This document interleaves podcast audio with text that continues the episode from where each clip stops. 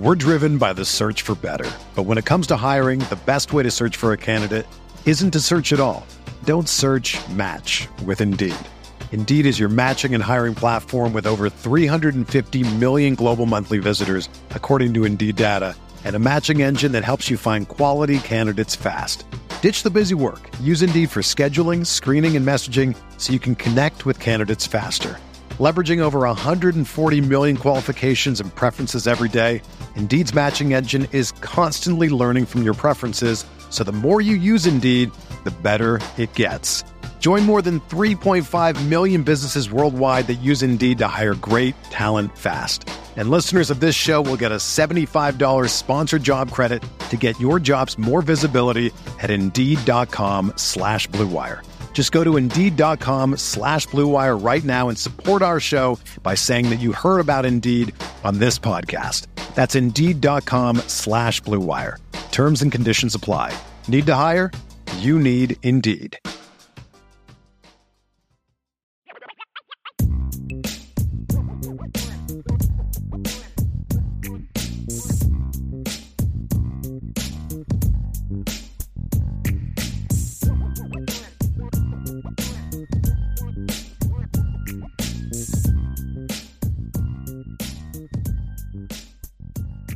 Matthew with the question Kingston still seems to be in decision making mode. Do you feel more or less confident with his recruitment the longer he takes to make his choice? Wasn't he just at USC this past No, weekend? he was at Ohio State. Ohio It was State, his most okay. recent visit. And that was Okay. two weeks ago. Gotcha. Um, do you feel more or less? I, I feel like more confident the longer it drags out. To be honest with you, reason why is because again, now uh, I'm talking about a decision, not an announcement. Because then he could have made a decision four days ago, and he's not going to announce until July 21st or something like that. But like, let's assume he hasn't made a decision, and I don't know that he has made a decision. So I'm just gonna. I think that's a safe assumption. The longer this drags out, the less it becomes an emotional decision, and the more it makes me think that he wants to go to Notre Dame and he's having to tell all the people pulling him to stay home. Because no. the easy decision is USC. Yes. That's the easy decision. Yes. Right? Because that's the hometown team and all of that. So you're right. I agree with you. The longer it takes for him to make that call, the better it is for Notre Dame. No doubt about it. Yeah. Because that's always how it goes. When if you're making the harder decision, it's going to take longer to make it. The easier decision is you just make it and you move on. Right. Yep. And the easy decision is USC. Yep. We're driven by the search for better. But when it comes to hiring, the best way to search for a candidate isn't to search at all. Don't search match with Indeed. Indeed is your matching and hiring platform with over 350 million global monthly visitors, according to Indeed data, and a matching engine that helps you find quality candidates fast. Ditch the busy work. Use Indeed for scheduling, screening, and messaging so you can connect with candidates faster. Leveraging over 140 million qualifications and preferences every day, Indeed's matching engine is constantly learning from your preferences, so the more you use Indeed, the better it gets. Join more than 3.5 million businesses worldwide that use Indeed to hire great talent fast. And listeners of this show will get a $75 sponsored job credit to get your jobs more visibility at Indeed.com slash BlueWire. Just go to Indeed.com slash BlueWire right now and support our show by saying that you heard about Indeed on this podcast. That's Indeed.com slash BlueWire. Terms and conditions apply. Need to hire? You need Indeed. When you need mealtime inspiration, it's worth shopping Kroger, where you'll find over 30,000 mouthwatering choices that excite your inner foodie. And no matter what tasty choice you make, you'll enjoy our everyday low prices, plus extra ways to save, like digital coupons worth over $600 each week. You can also save up to $1 off per gallon at the pump with fuel points. More savings and more inspiring flavors make shopping Kroger worth it every time. Kroger, fresh for everyone. Fuel restrictions apply. Archer of the announced regular season games for future seasons. Which note this is easy. Which Notre Dame Mm-hmm. road game are you most excited to go to? I'd probably say the one at Alabama. Oh, I mean, okay. I, I just I want to I want to see that game. I mean, I think the Kyle Field experience will be pretty cool. They're going to play in the swamp. That'll be pretty cool. Like that's one. Lambeau. Yeah, but see, I don't I don't count that as a road game. That's a neutral field game to me. Oh, well, see, I, anything know. not at Notre Dame, I consider a road game. I got you. So I got that you. that was it- mine. Yeah. Yeah, that that would be the ideal Shamrock Series one. But as far as to me, when I think road game, it's like I want to experience a team, a, another In college football place Yeah. that that with, that's got history tradition. So Notre Dame's going to play at the in the next ten years. They're going to play at the Swamp. They're going to play at Alabama. They're going to play at Kyle Field on Kyle Field for Texas A and M. Yeah. Those are all Those places are all I've wanted to yeah. go. Like I've been to. Florida State. I've been to Clemson. Those are awesome. Uh, you know, so so a lot of those I've been to. Those are the those non conferences are ones that I want to. I, I think would be really cool to. Agreed. I I, I would. I've never been to an SEC, you know, road game situation. Like I would really in like the swamp. Yeah, I've only I- I been to one. That Georgia, to Georgia. pretty awesome. Yeah, yeah. but uh, yeah, they they, they, they, mm, they haven't played a, a, a S. They haven't played an SEC road game uh, since I've been covering the team, other than that game against Georgia. Like a legit road game, right? Yeah, like Yeah. Bama was neutral field both times. LSU was bowl game both times. Vanderbilt they didn't play on the road. Uh, I can't South think. Carolina was the bowl game. Yeah, bowl game, right? And they haven't like they. I, I wasn't here when they played Tennessee and in what was it? 03, 04? a while back, right? With when Goolsby was the start linebacker, they Yeah. beat Tennessee at Tennessee. I mean, that's, that was a long time ago. I was still coaching when that happened. So yeah, I, I haven't I haven't been to eh, eh, Georgia's the only one I've been to, so it'd be cool to get to some of those. Oh, like I was at Darrell Royal, was a really cool experience. I was down there walking where Bevo was. That was pretty cool. It's a big freaking creature right there, man. That sucker's huge. Uh, but uh, yes, I mean that's this one of the cool things about the job is I've uh, you know I've been in Michigan Stadium, I've been in Ohio Stadium. Yeah. I've been to the Uh, close ones. Like I've yeah. been to the Big Ten country type. I would schools. like to be at a, a game at Penn State. I've never I've been to a basketball game at Penn State, but never Hmm. a football game at Penn State. So yeah, that'd be pretty fun. What yeah, Notre Swamp would be my number two, ahead of Behind Kyle Alabama? Fieldhouse. Be, Oh, yeah, Kyle's be- number one. uh, Okay. ahead of excuse me, ahead of Kyle Field, behind. Oh, Alabama. gotcha. Okay. Yeah, because I've always wanted to go to the three. swamp. I've always wanted to go to. the I've been inside of it. It just it wasn't there wasn't a game. I had a friend, uh, Teresa, that lived down there, and I was visiting a seminary down there, and so I stayed with her and uh, her family, and she took me on a. Uh, we were down in Gainesville because she was doing um, some kind of doctoral work. She was getting her mass like her doctorate or master's or something at, at Florida, at uh, and so she. The get that you just walk into the swamp. There's like this fence you could walk through and just walk into the swamp. It's pretty. It's cool. amazing to me how many stadiums you can just walk into. Yeah, it's, you can't Notre Dame. I'm just so used to Notre Dame behind the gilded gates. Yeah, like I'm just no, it's definitely not Notre Dame, man. They got some sniper up on top of the uh, the, the touchdown. Jesus ready to take you out if you get in the Yes, stadium, there man. Un, unbeknownst to them. But yeah, I just Uh, walked in. I was like, "It's a pretty cool deal," but I've never seen a game there. It's just a different animal Yeah. when you Oh, when you see it with filled. Like, yeah, it's just a different animal, man. yep. Really different animal. Florida Irish, week four. We'll see the year versions of both Golden and Knowles on display. Who do you expect will get their respective groups to make the biggest jump in that game and then over the season?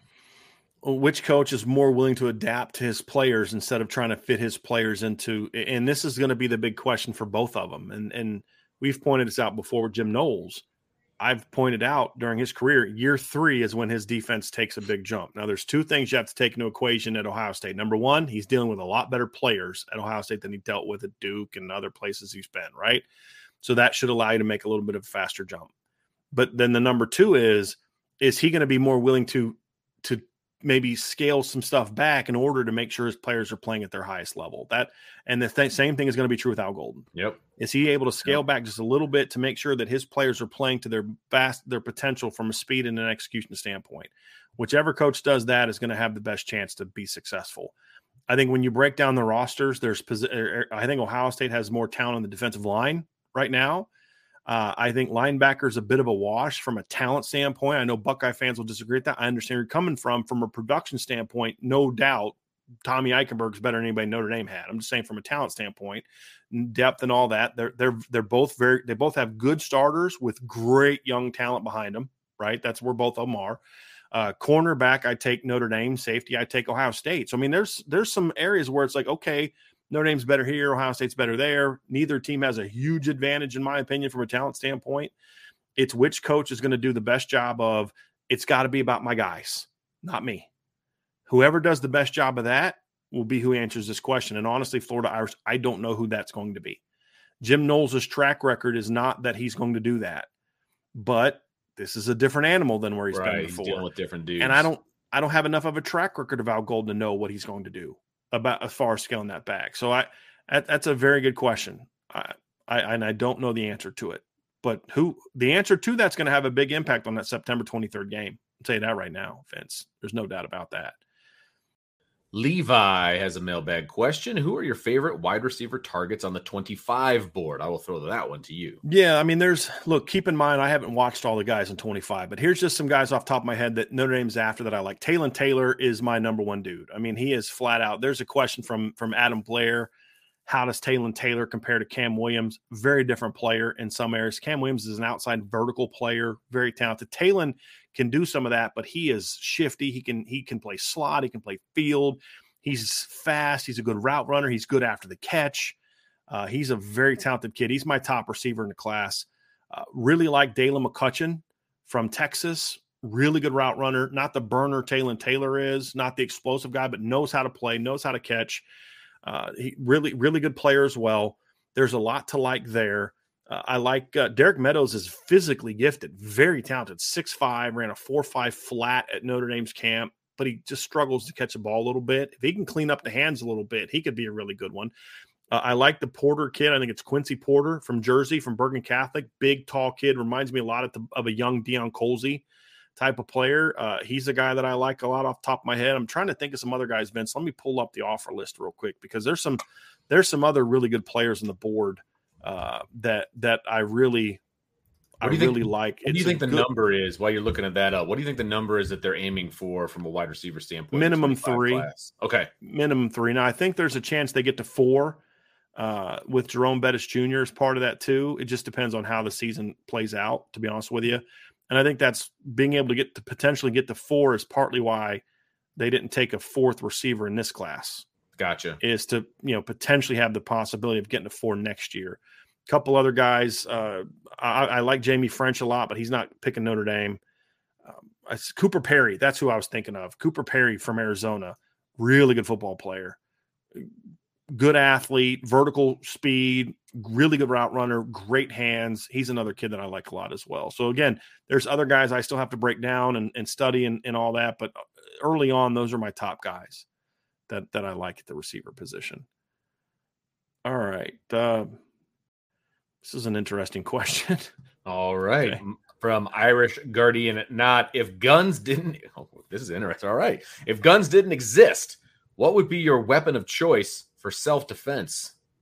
Uh, uh, it depends. You you would have the same discussion you have with guns. Uh, so, like for example, uh, my weapon of choice for home defense and tight because of tight quarters. If I'm having to clear my house, I'm probably doing it with a pistol. Uh, if I have to go outside and and there's issues that take me outside that I have to address, I'm probably going to want my rifle, my AR with the higher mag capacity and stopping power. Uh, so same thing if I if the guns were gone and didn't exist, if I'm talking about something where I'm in my home, some sort of knife, like big knife sword type of thing, you know, that I could do some damage uh, since I don't have lightsabers. Uh, and but if I was outside, a, a bow, probably a bow, something that can allow you to to do something long distance and get some rapid, you know, get some rapid, you know, practice Robin Hood. That's right set them on fire. You know, yeah. go, go, medieval style. Yeah, there like, you go. Do, there like you a go. crossbow so, yeah. action. Just fortunately for me, guns do exist, and I yeah. pray to God that I never have to use one in any sort of self defense situation. It's not something that I would ever take. I'm not one of those guys that's like, I hope, I pray somebody comes and mess with me. I don't want somebody breaking into my house. I don't want some. I don't ever want to have to be in a situation where I have to take another person's life. Like I, that's not something to joke about. You know, right. like and and I love guns. I love firearms, and if that moment ever comes, I want to be ready but I pray to God I never have to be in that situation. You know what I mean? So, uh, but uh, I'm just glad that I have them. I'll just leave it at that and go from there. All of them. I'm glad I have all of them. So backups to my backups. I'm glad you got all of them too, because you're only yeah. a phone call away. Yeah, well, I've already told you, man. If stuff goes down, y'all know where to go, right? so we'll, we'll, be like the Patriot. I'm like handing one to Dylan, handing one to you know, aim small, miss small. Yeah, aim small, miss, right? I just got this visual. I got this visual in my head of the four of us like running through the woods with Dylan and, and with Dylan and Liam. Liam turns around, keep up, Dad. Keep yeah. Up. Well, then Chloe would be right behind, be like, "Where's mine?" Yeah, yeah, yeah. Man, that kid a rocket launcher. That girl's crazy. yes, she is. So, oh my oh, goodness, oh, that's so funny. very, very well done. Very well done. Good question. Very yeah. good question. John A1 is the nickel position a cross train between corner and safety depending on the player. Could Barnes and Lewis have more of a safety role while playing the nickel spot in this defense? It really depends on the player. It really does, John. I mean, yeah. it just depends on what the guy's background is.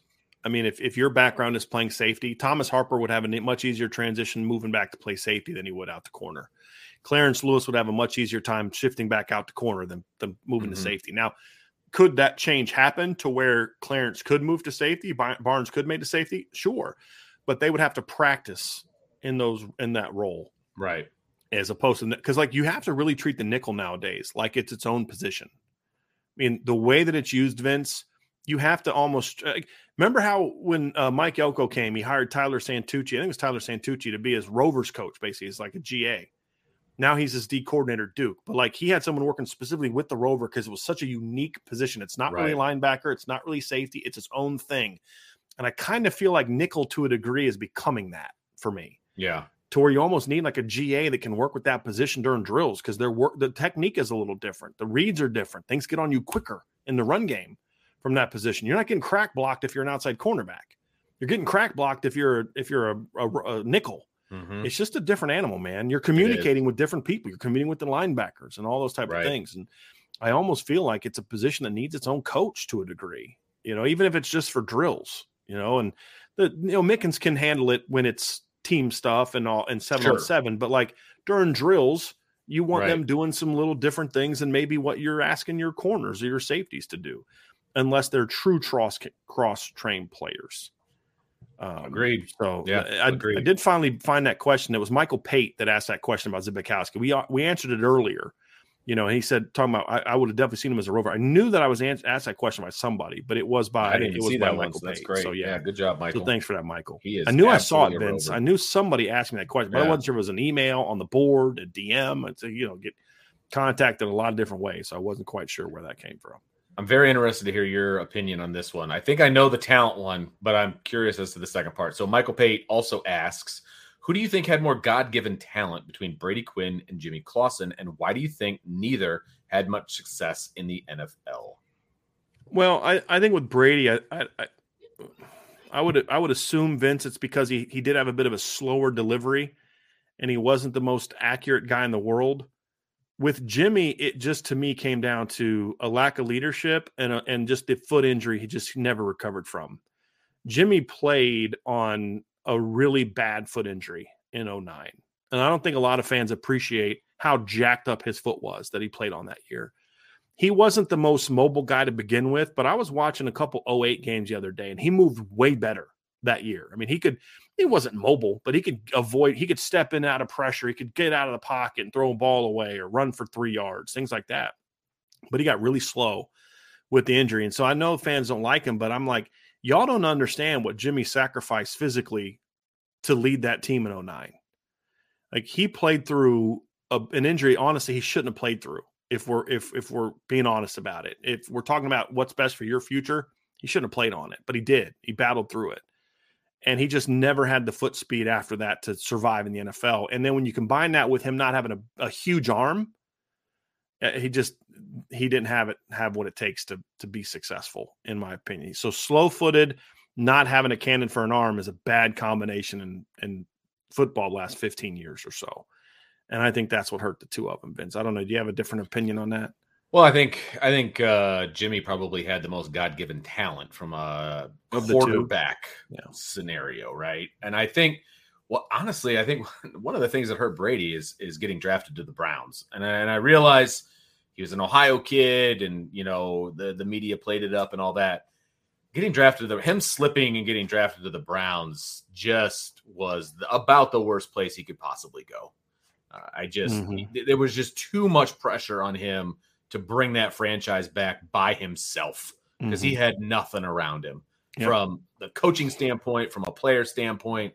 Like it was a no-win situation, and unfortunately, sometimes when you get put in that situation and you have year after year of that, even though he ended up going to the Broncos and he ended up going to a couple other places, it just it's over at that point. You know what I mean? Yeah. He just got put into such a bad position. Yeah. I just don't think he could have recovered from that. You know, I, it was tough. It was really Agree. hard. Agree. Couple uh couple questions along here. My I know some people don't like these questions, but I do want to answer them just quickly uh because they were asked. Yeah, Pete asked, "What's your pistol of choice for home defense?" I'm in the market.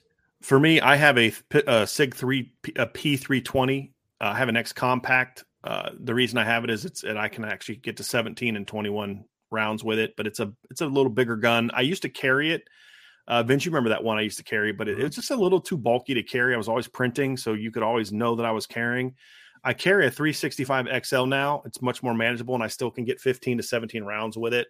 Uh, and the 320 is a really reliable, accurate firearm, and that's that's the most important thing. But look, I would say check that out. But what I would encourage you to do is do what I did, and that is do your research on the four or five most reliable well-known firearms you know because you want something that you know all the new th- eh, all the different accessories can fit on but then go to the range and shoot them if you, most ranges will allow you to test out different firearms and this is what i did. I thought i was going to get a glock and then my next option was because my buddy matt d had he carries a, a smith and wesson m&p uh, 9 and and uh, i said what well, you know it's a great firearm. If a, if a police officer tells you this is what i carry you're going to listen to that. I had uh, one of my former players is in um, he's in border patrol like one of the swat teams for border patrol so he gave me some advice he was he's a glock guy and then you know, i heard some good things about sig and cv10 and so i went to the range and i shot them all and the glock felt weird in my hand i was super inaccurate with it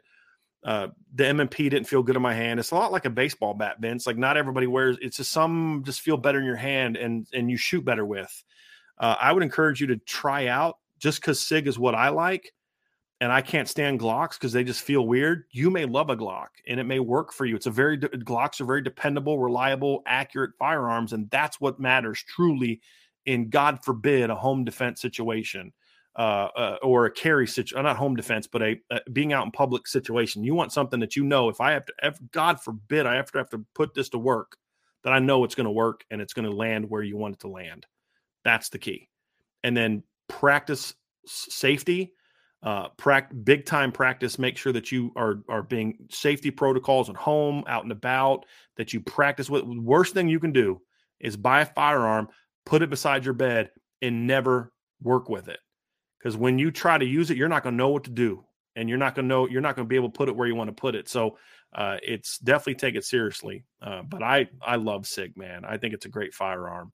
Um, the three tweet the P320 is a really good firearm if you get the regular size.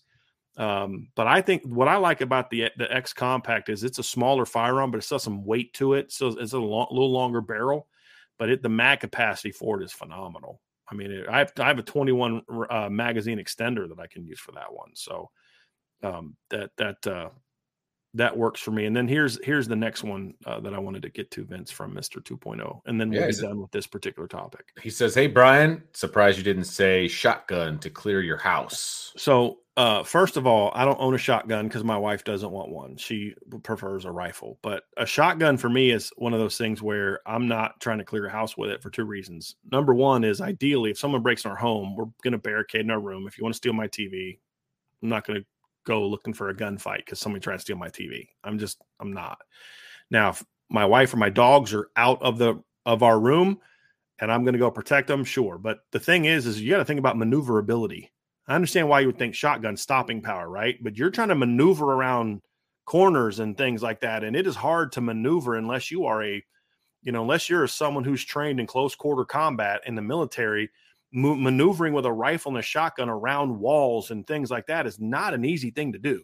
It's much easier to do uh, uh, with a pistol as long as you got the right caliber. So that's why I would say to clear my house, I'm not taking a bigger, I'm not taking my rifle. I'm not taking, I have a, uh, my home defense weapon has a light on it. And that's, uh, I'm not a red dot guy for my pistol. It has a light on it And God forbid I ever have to be in that situation because, like, the worst case scenario, Vince, is I'm in the basement, Angela's upstairs in bed, and someone breaks into the home. Yeah.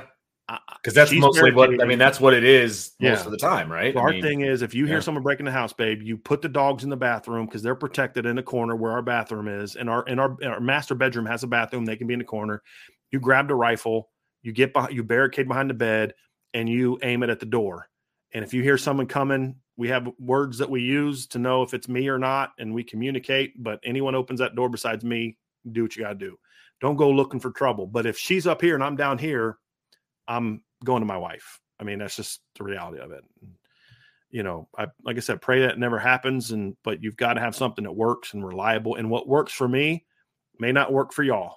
That's the other thing too. Is just because this is what I do doesn't mean that's what you should do. Because you'll find people far more trained in in tactics and firearms than me, and they'll tell you something complete shotgun, rifle, whatever. You just got to do what what you're comfortable with. And with a shotgun, to me, it's it's what if my wife's behind the guy? What if someone else is behind the guy and I'm shooting buckshot at him? You know what I mean? Like somebody's going to get hit, and uh, that's just the worst case scenario that you could be in. So, um, not the most fun topics of the world, but uh, I like Revolutionary that's what we War ball, and I just like to jam it down with the rod and the whole Yeah. thing. Take there's like a scene minutes. from uh, Last Man Standing okay. where he's got Oh, a yeah. rifle. Do you This is remember a that? great scene. I know exactly what you're talking his about. His wife walks in and she's like, uh, "Why are you? You know, you, your grandson's around. What if he grabs?" And he's like, "He goes and overpowers me." She goes, "Well, what if you have your back turned?" He goes, and he grabs it, you know, takes the thing, ramrod, pull it out, put the cap in, put percussion, ram it back in there, and shoots me in the foot. so freaking funny. It was one of the best scenes from. well, and the and the it's just dripping with sarcasm as he's Yes. going through like every step that it would take to fire that musket. Like it is yeah, comedy gold. yeah, yep, absolutely, absolutely. Uh, Oh, that's hilarious. That's very well done. yeah. Very, very well done. Um, let's get to some more fun stuff. Here, here's one from uh from uh, John A. One. All right. John has to say the last two Notre Dame classes brought in a lot of dynamic returnability of Jay Price, Jay Love, C. Tyree, K. Smith, M. Bell, C. Gray, and as Salty calls the great one, who's your pick to return kickoffs and punts? Of those guys on the punt return, I still like Jaden Greathouse as a punt returner, man. I really do. Uh kick returner. I mean, I, I I'm, I'm with, Chris Tyree playing receiver. I kind of want him off a kick return now. Okay. I just want him focusing on the volume at receiver and and learning the craft and not having to worry about taking those big hits at kick returner. And I think that's a way if Jadarian Price is healthy to get him more touches or to get Jeremiyah Love onto the field as a freshman and, and let Price him and get Love touches, back right? there returning kicks. Yeah. That's not a bad duo. Right. Jabron, maybe him too. Yeah. Uh, Micah Bell, maybe back. I mean, so that's a chance to get one of those guys the ball. Punt returners, I could see Christian Gray do something like that, but um, uh, I could see him being a guy like that. I could see Kaleb Smith being, but just Jaden Greathouse's combination of quickness and lower body strength and feel for it are are really good, really really good. That'd be fun. Yeah. I, I, I there's, but he, John nailed the bigger point that John nailed is there's a lot of potential returners. Yeah, that hasn't always been the case. We were, yeah, and we were asked, you know, how can the special teams get better? Well, that's it right there. Be more Mhm. dynamic in the return game. yes. And but part of that scheme, but part of that's just do you have a dude back there now? Like if Chris Tyree was a 4-4-2 instead of a 4-3-2, he gets tackled at about midfield against Wisconsin in 2021, right? I mean, Yep. like that guy was just fast, not fast enough to get to Chris Tyree. If Chris Tyree Mm-hmm. is a 4-4 instead of a 4-3, then he gets tackled. And that's still a big return, but he gets tackled. Right. So you got to have the ability to do it as well. I mean, that's just the, the fact of the matter. And they've got a lot more guys can do it, Vince. There's no Mhm. doubt. A lot There's of no options. A lot of options. That I mean, you talk about position battles. Like that's a legit position battle, in my opinion. Yeah, you know, because we're gonna be okay. Who's lining up during special teams, returning the punts? Like Mhm. with that, we're all gonna be looking at that, right? So, uh, I have a feeling that first day of practice, when there's no pads and they have a special teams period, that's what they're going to be working on. They're going to be working Mm-hmm. on who's going to be returning, and that's going to be a fun one to talk about for sure. Yep. Let's get to uh, here we go. Here's a couple fun ones, Vince. All right, from Matt McCarthy, do you think the staff would take KVA and Shaw if they both wanted to come? If Bradley Shaw wanted to commit first, probably they would take both. Yes. Yes. They're taking Kingston no matter what. Yeah. Like if they get a, if Kingston picks USC or Ohio State or whoever else now and calls them in five months and changes his mind, they're taking them. I don't care if they've already signed somebody, got somebody else, they're taking them. Um, do they would they take Bradley. Shaw if they already got Kingston? That I don't I don't know the answer to that. That one I don't know. I, and I'm not saying that they wouldn't. I'm just saying I don't I don't know the answer to that one.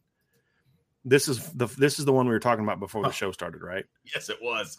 Rob Osgood wants to know who, in your opinion, has the dumbest mascot. This is an easy one. I mean, yes. Say it, Vince. It's Do it. Stanford. It's it's a tree. Like that is dumb. and they use an axe as part of their thing. It's the weirdest thing. It's the It- it's- yeah, it's lame. the Stanford Everything about trees, Stanford is lame. Their band, their mm-hmm. mascot, all of their it. fan base, So everything about Stanford. Is I lame. would rather send my kid to USC than I would to Stanford.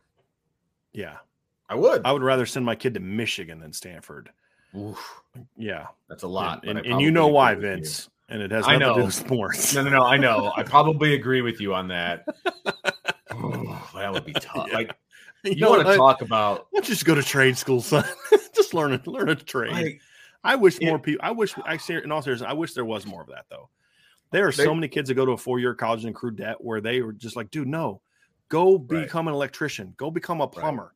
Like those things are very and good those- paying jobs, those and, and respectable options are jobs. out there. Like they're all out Yes. there, but there's just that it's that stigma Ah, I got to go go, to learn school 18th century French poetry for some reason that will never no benefit me ever in my life. Yeah. Makes no sense. I, And I wish, uh, man, if if there was a governor or a politician that was starting to push like more associate degrees and more trade schools, and I would be all about that. I didn't like Obama do something like that at one point in time during his. I thought he, there was a period of time where he was pushing for more of that stuff, and I was It's like, definitely possible. right, mean, right on. I th- think it was. It might not have been him. I starting in remember who it junior year, you can go to the career center and you But can. man, there's so much of stuff those things out there that, and they're So good paying many. jobs, man. And you're not getting hundred thousand dollars of debt that you now want to have to beg somebody else to pay off. kids that are leaving high school and going into a trade like plumbing or electrician or whatever. Yes. they can make more money than I'll ever make.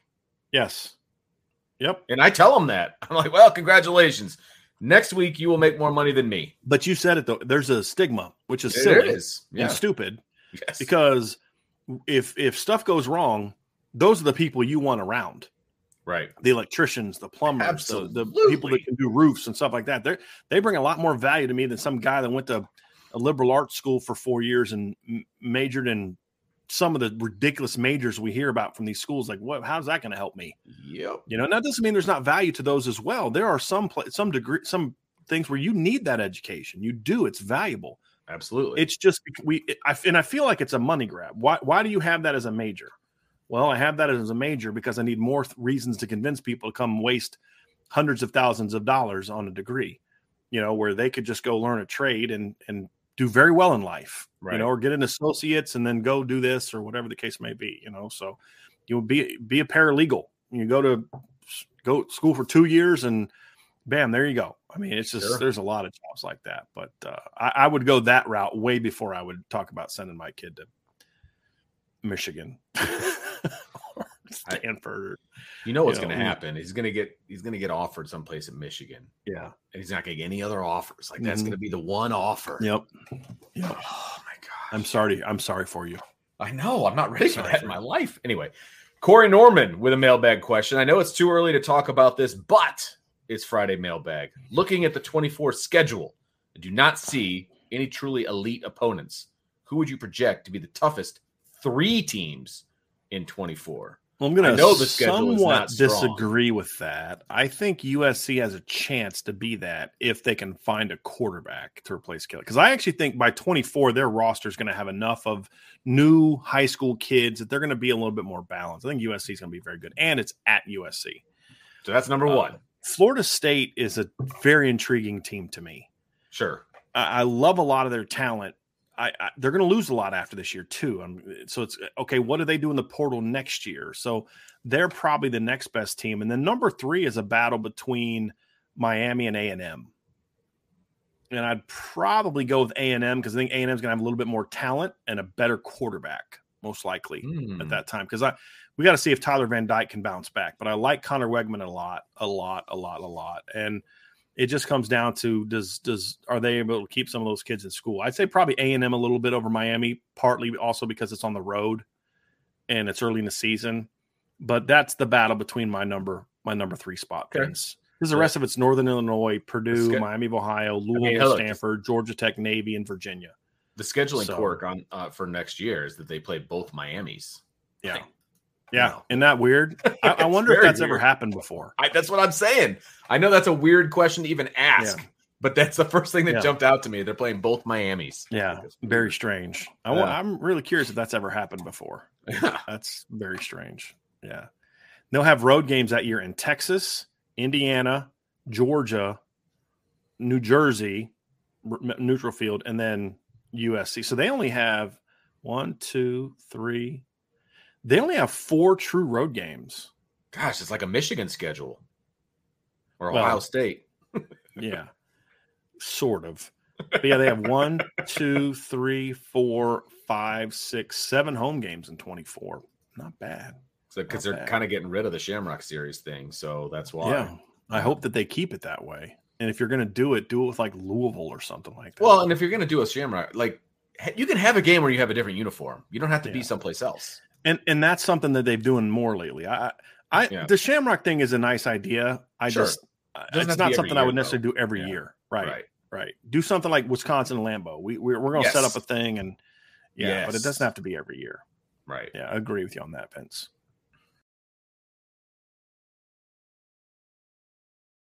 All right, here's um here's an interesting one.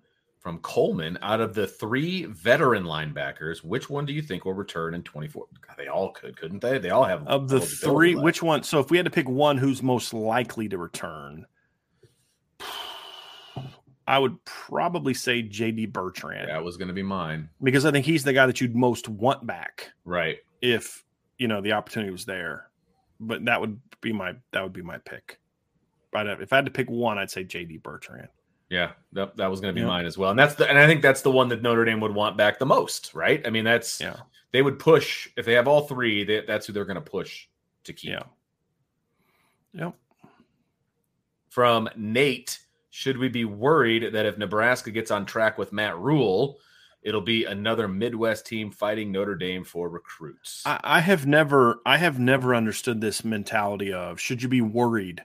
Like you're Notre Dame, you shouldn't be worried. right. Exactly. If there's another team out there, just another team to battle, baby. That's the way I look at it. But and and, and honestly, Notre Dame and Nebraska aren't going to battle for a lot of kids. They're just not. Now, Notre, Nebraska beat them for Carter Nelson. They beat Nebraska for Nate Roberts. It's you know, so you beat them for Teddy Rezac. They you know now you're battling for Christian Jones, but it's not going to be a ton. And all those kids were from the Nebraska, Oklahoma, that that region right. you're not going to battle them a ton. More likely, they're going to go down to Texas and take a kid from Texas. They're going to go out to Right. California and take a kid from UCLA. They're going to Right. take a kid from from you know Michigan or Penn State. You're not going to recruit against them a ton. Not a lot of head-to-head But- battles there, I don't think. I, I think college football is better when the power when the traditional powerhouses are good.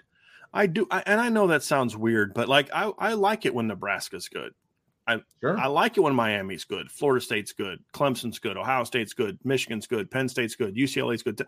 It just the, the game is better. I, I'm sorry, with all due respect to TCU, it was a great story, but I would have much rather seen Texas at their best playing against Michigan last year and Georgia because those teams have a better shot if they're run correctly of being competitive in Sure. those games. I, I just think the game is better when the powerhouses are good. And I think that's good for Notre Dame too. I do. Uh, if you're doing what you need to do, doesn't matter what anybody else does. So if I'll put it like this, if you're worried about Nebraska, then you've got problems if you're a Notre Dame football coach. Sure. Right. Like you just you're like, come on, man, just handle your business, right? Uh, You're gonna you're gonna be going after mostly good kids, but you know, I probably not the answer you wanted to hear. I just I'm not worried about I'm worried about Ohio State. I'm worried about hmm. Alabama, Clemson, and Georgia. If I, I'm not looking behind, I'm not. right. Do your job, and you don't have to worry about people catching you. And don't do your take- job, and then you got to look over your shoulder. it's going to take a lot to get Nebraska up to the level of the recruiting that Notre Dame's going to be doing. That's Sure. why they're not going to be Sure. a bunch of head-to-head. and, and even when they were great, they didn't go against them a ton Right.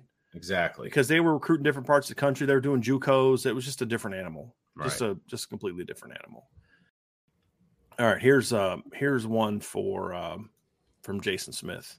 All right, is- you can sa- answer this one, Vince. This is an easy Okay. one. Does Sam Hartman get with his wide receivers during the off time in the summer and throw to get their timing with each other? Absolutely. They're doing seven on sevens all the time. Because remember, they're they're all on campus, so they're in summer school. Summer school and workouts only take up so much time. Like these guys are getting together all the time. And Brian and I talked about this a little bit earlier. Summer's the time for your your camaraderie and your bonding and your timing and all of that stuff. That all happens with player led seven on sevens and, and player led workouts and all of these different things. That's pretty much all they're doing that involves a football is they're doing like seven on seven stuff. And so they're getting together all the time. It's it's coach dictated, player led, right? Uh, seven on seven situations. But of course, look, who benefits the most from Sam Hartman having a good year this year? Sam Hartman. Yeah. I promise you he's putting in Yeah, the work because he wants sure to win too. Absolutely. absolutely wants to win. Yeah. Yes, because that only helps him from an individual standpoint and from a team standpoint. I'm not saying he puts his individual like stats in the four. uh, uh, That's not what I'm saying. But what I'm saying is a successful Notre Dame equals a successful Sam Hartman moving forward. It's why he came Yeah. here in the first place. Yeah. Guarantee you he's putting in the work with these guys over the summer. Guaranteed. I'm doing I'm looking something up because what somebody just said cannot be cannot be accurate. gotcha. I gotta look this up. Hold on a second. okay. No, they they were wrong. Some somebody okay. I I knew he was messing with me.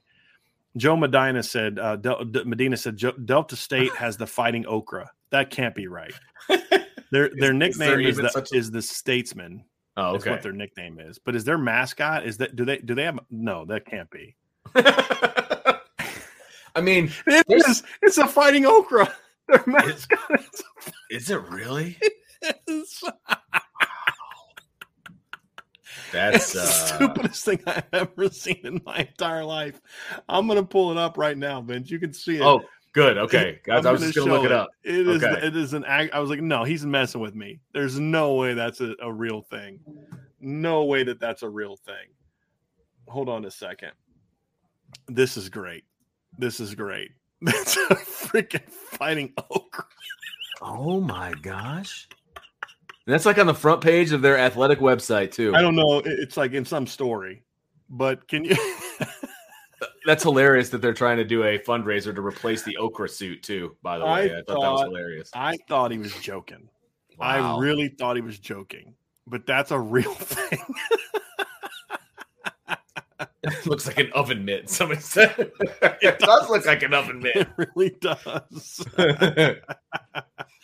oh man, thank you for that, man. That was that was phenomenal. That was absolutely phenomenal. So, uh, somebody asked me what I think of Dre Brown's tweet earlier. Uh, guys, I don't read into people's tweets. If they don't say what they mean, I don't spend a lot of time reading into it. like I read between the yeah, lines. I just, I Yeah. just don't. I, I really don't. If they want to know, if they want me to know what they're talking about, they'll tell me. Um, so, uh, yeah, here, here, here's an interesting one, Vince.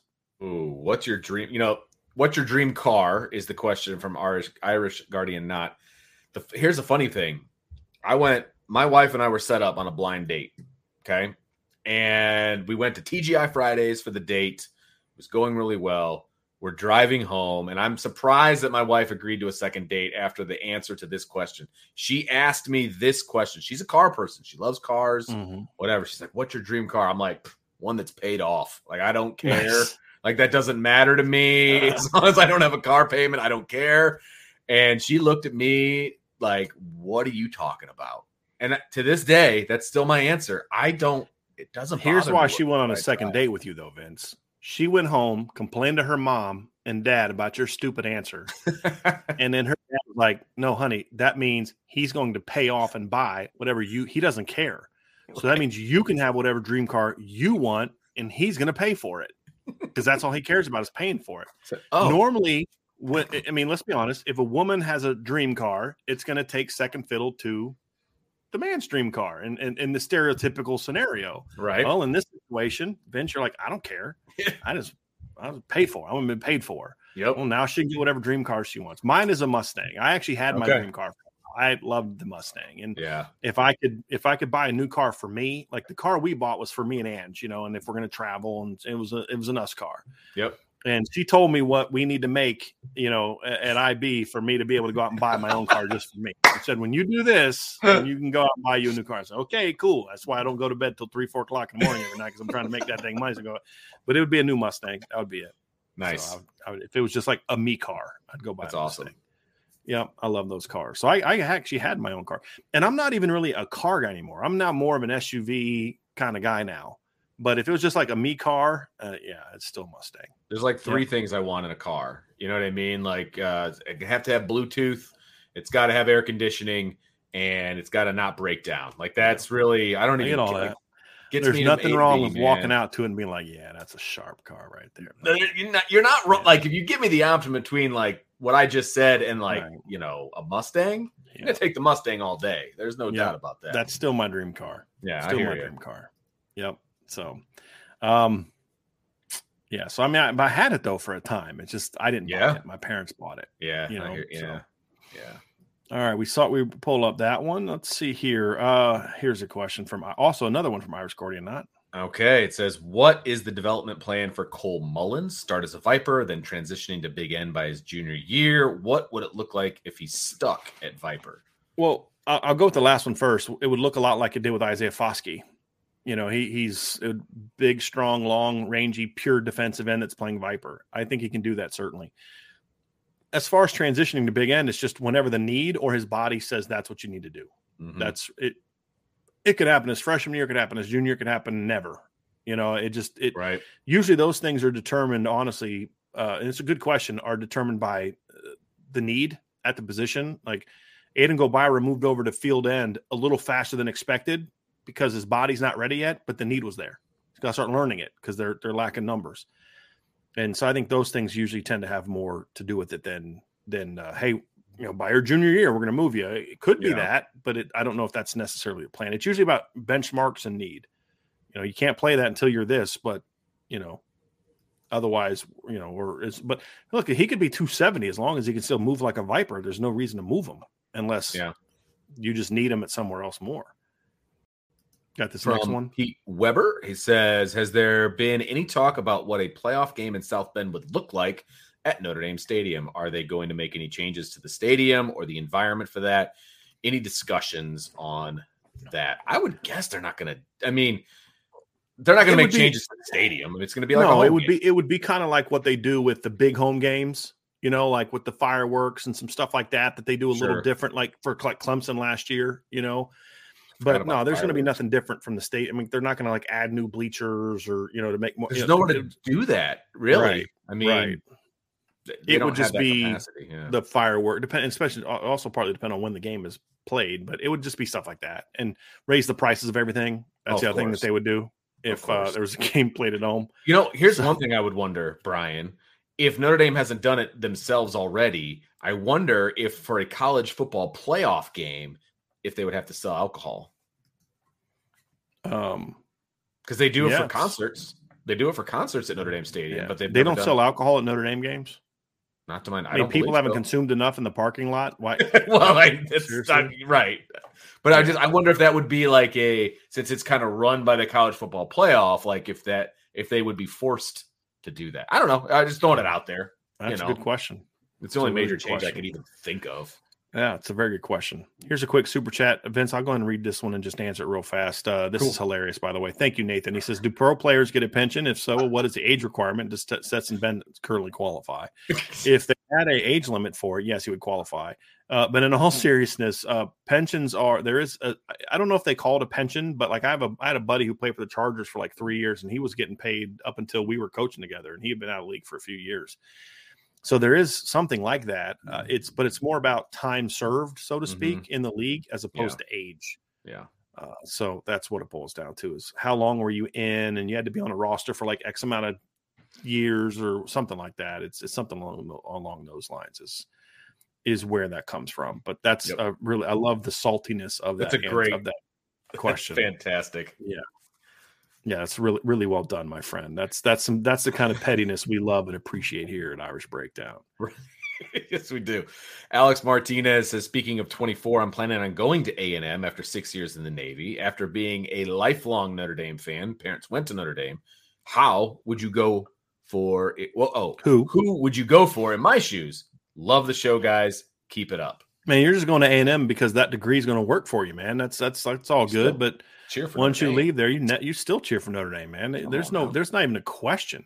Now, if you got some people that are giving you a hard time, and you got to outwardly pretend you're cheering, but on the inside go Irish, you got to do what you got to do to survive, baby. right? You know, but uh, no, you, you don't need to stop being a fan of Notre Dame just because a particular degree track is working going to work for you to X A&M, Texas A&M. So no, that's an easy one, my my friend.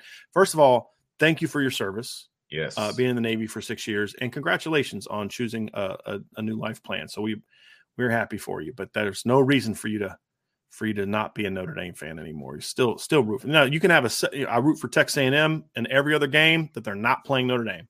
That's basically what it comes down to for me. So that's that's a good one. That's a good one. This is another interesting one, Vince. All right. Which from John A one, which team would have a better chance at winning a title? 2015 with Balis strength, Golden as DC, or 23 with Sheldon Day and Romeo Okwara. Whew, man. I'm gonna go. That is a tough one. N- knowing what we know about the 2015 team, I'm going to go with 23 because of the injuries. Now, if you could also say, okay, but that 2015 team stays healthy, Malik's your starting quarterback for the entire year. John Jones doesn't get hurt. Shaun Crawford doesn't get hurt. Tarean you've got the Folston better doesn't get hurt. Derms- situation. right? So, yeah. If that would be it, then then okay. In that case, I would say the 15 team. But yeah, that's a. T- but I tell you what, man, there's not a bad answer there, John. I, th- those are both good answers. Now, if you were to say Balis with Mike Elko, 15, 15, like no doubt, no doubt. My thought would be that Joe that that, that Al Golden would be smart enough to play like Greer Martini or Nyles Morgan at Mike and not Brian Van Gorder. But that would be my fear with Al Golden because he's not he's way better than Brian Van Gorder. Way better than Brian Van Yeah. Gorder. But there's Yeah. still that concern of would you still play Joe Schmidt? And, and and I'll say this: the 13, the, the 23 team also to me, Vince, has a lot more depth on defense. That that that this team that team had a lot more depth. So I'm going to go with the 23 team with Sheldon and Okay. Romeo. Could you imagine with Botelho and those guys and and because then you'd have Javontae Jean Baptiste and Botelho playing Viper, you'd have Romeo playing big end, and you'd have Sheldon playing three technique and Riley playing nose with Howard Crosses. Oh my gosh, that'd be one heck of a D line. That's a lot of That'd be depth there up front. Yeah. Yeah, that'd be a lot of fun right there, man. We're gonna get this last couple events because I know you got to run here. You got to get ready for the next Got to switch show. rooms. I just got to go to But a we do room. have uh, we do have a super chat here that I wanted to get to before we get out of here as well. Nice. Thank you very much, Andrew Gilmore, for the super chat. Are there any analysts helping Parker with the OSU game plan? Uh, G. Patterson put the game plan together for Texas uh, against Bama, and it was great. Why can't we do the same? Pull out all the stops to win that game. They do. I mean, they have it. They have advanced scouting. That's also part of the reason they're going to make a new hire soon. The guy that's leaving West Virginia, they're going to hire. Right. My understanding is they're expanding the advanced scouting department, and that'll be part of it. Because to me, the advanced scouting department should work hand in hand with the people doing the transfer portal scouting. That Yep. that's those two things should go hand in hand because it's kind of a similar thing. Yeah. But yeah, they do that. GAs do that. Analysts do that. Notre Dame has people that are doing that. There's no doubt. Um, you know, uh, yeah, the Gary Patterson that worked for Alabama didn't work against some other teams on the schedule. I mean, it's just one of those deals, right? So, but uh, yeah, they have people doing that, and it's to me, advanced scouting is incredibly important for a coach, man. If you have good analysts and good as GAs or whoever doing good, like you're, I trust them when they give me the the the readouts and the film and stuff, and they give me their overview of what before I dive into film. I I trust it. That's a great a great resource to have. Right. People like that. basketball does it all the time. Like you get assigned games and you, you know, whatever, whatever. and- it's the and- same and- thing. Thank you for the super chat, Andrew. But that's a really good question.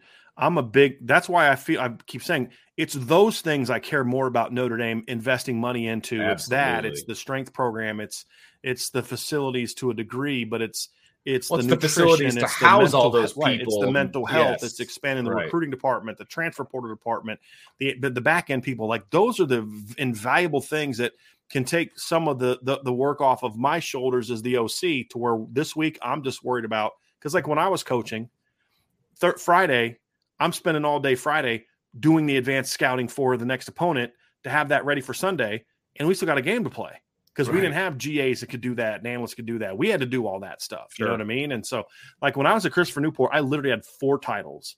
I was the assistant head coach. I was the pass game coordinator. I was the recruiting coordinator, and I was the video coordinator because I also had to make sure all the video people were recording practice and doing all that and getting. I mean, so like that's what you had to do. I mean, at that yeah. level, you got to do. You got to wear like so. Like I'm going from a meeting with the admissions department over to financial aid, sit down with the people that are going to, the students and people are going to do recording our practice, then go make, you know what I mean? So if you can have people that can do all that stuff and you can just focus on, I got to go beat Ohio State this week. Right. Or I got to go beat NC State this week because I know those cats over there are grinding away, breaking down everything they can about Ohio State. That's huge. That's huge. And that's why you see these teams bringing in these former head coaches and former coordinators and long-time NFL coaches because you're getting guys with a really good advanced eye.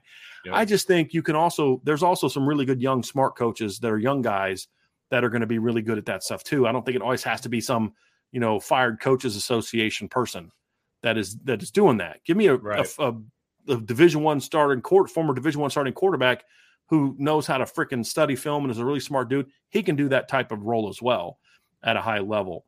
Uh, it just doesn't bring the name recognition that it might from some other places, and that's really what it boils down to, where people get a little fired up about that one. So, um, and then uh, last one, Vince. Before we go, I just wanted, I definitely wanted to get this one before we left. Oh man, Archer says, "What made you fall in love with the game of football?" And a follow up: Why do you still love it? What's the, the, the reason I, I I why I love it now is different than when I fell in love. When I fell in love was just watching John Elway and watching Notre Dame. I just fell in love with the game, and part of it was my parents wouldn't let me play football as a kid. So it's kind of like that thing that that that you know you was, you, you want this and they fruit. won't let you have it. You know, it's like fruit, exactly. Man. Yeah, and and you know I love playing it out back doors, but I was always trying to be John Elway when I was playing out in the yard and playing at recess and stuff like that. I just loved watching him play. I I love the physicality of it more than other sports and things like that. Why do I still love it? Because I feel like football more than any other sport is so related to where success on the football field and success in life have a lot of carryover with football. Teamwork, camaraderie, mental toughness, physical toughness, pushing yourself beyond your boundaries, um, you know, strategy. Uh, there's so much about football that has helped me be a good business owner that things that I learned as a player and coach that helped me as a as a as a husband, as a employer, as an employee. There's so many life lessons. That's why we draw on the military examples because that's real life, and this thing kind of kind of you know helps you you understand the need for. I got to trust the dude next to me, right? Right or I can't survive, right? And so I just feel like that's something that I just love about football. And and again, I it's the toughest it's the most mentally tough sport in the business because you can't be physically tough if you're not mentally tough and, and this is a game that will make cowards out of some dudes that might otherwise look like studs mm-hmm. but if they don't have it here and they don't have it here it'll make you a, it'll make a coward out of you and uh, I, there's just something about that that's um, which is funny to say for the quarterback whose job was to never get hit, right? You know, but I did play some defense in my life, but there's just something to be said about that, about why I love the game. Yeah, I mean, it, it was the camaraderie for me. I started playing in fifth grade, and I just loved my teammates and being like that. Of all the sports I ever played, like football just had that camaraderie more than any other sport, at least for me. Yeah. And so that's why I enjoyed it so much playing fifth, sixth, seventh, eighth, and into high school etc. Like that was that was it for me. Uh, yep. I enjoyed it. I loved it, and then got away from it. Eh, you know, after high school, just did the college thing and the whole, and then jumping back in. You know, with analyzing and coaching. Like I think my love for the game actually grew when I started coaching, even more so than when I was a player. Because then, like when I was a player, I knew what I was supposed to do. I had no idea what anybody else was supposed to do. Like that just wasn't I, you know, I did my job, and but I love the guys. Like my best friends are still guys I played football with. You know what I mean? But then when I became a coach and I understand, or I started to understand what every single guy was supposed to do on the offense and how it all had to work together, and then the strategy part of it and the game planning part of it, and the guys that I coached with had now became like my best friends because there's a camaraderie there. And no other coaching staff I've ever been on is the same as a football coaching staff Mhm. because you are Yeah. with each other all the time and you get so close to those guys and that's where it become that's where the still love came from me i felt deeper in love with football as a coach and then being able to talk to guys like brian about the strategy of the game and the x's and o's and then being able to do this kind of a thing like i'm in like i'm all in you know and and that's where it got for me Yeah. Good stuff, Vince. Uh, Michael S., thank you for the super chat. We're not going to have time to answer that a ton. Uh, has any Notre Dame player transferred to another school and performed better than Notre Dame? Yes. Dorsey Levens, Kent Graham are some old school names that transferred, played better. Uh, Quinn Carroll has done a really nice job at Minnesota since transferring. So there have been some guys. We could get into it. It's a longer list than that, but those are a couple guys off the uh, top the kid that went to florida state uh the lineman um Dylan Gibbons. dylan Yep, gibbons Dylan Gibbons. Yep. i think that Yep. was a good move for him Yep. Take us out of here, Vince. All right. Hey, everybody. Thanks for joining us on another edition of the Friday Free for All mailbag. Make sure you hit that like button. Make sure you hit the subscribe button. Make sure you hit that notification bell because you just never know when there might be another show. For Brian, I'm Vince, and we'll catch you next time on the Friday Free for All mailbag. But make sure you join. Just hop on over to the other room. We're hopping on over. It's the Rapid Fire Friday over in the other room. So come join us. That's where I'm headed. Have a good day, everybody. Thanks for joining us. Irish See ya. Breakdown Podcast.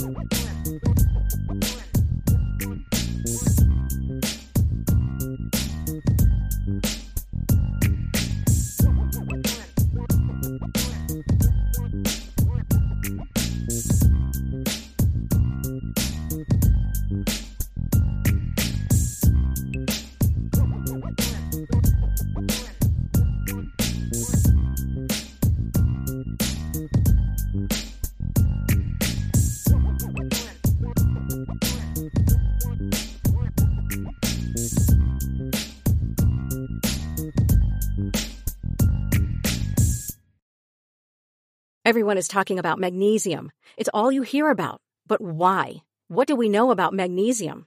Well, magnesium is the number one mineral that 75% of Americans are deficient in. If you are a woman over 35, magnesium will help you rediscover balance, energy, and vitality. Magnesium supports more than 300 enzymatic reactions in your body, including those involved in hormonal balance. From functional medicine doctors to mental well-being and female hormone experts, we all know that magnesium is the one mineral to improve all aspects of well-being and health. But which one?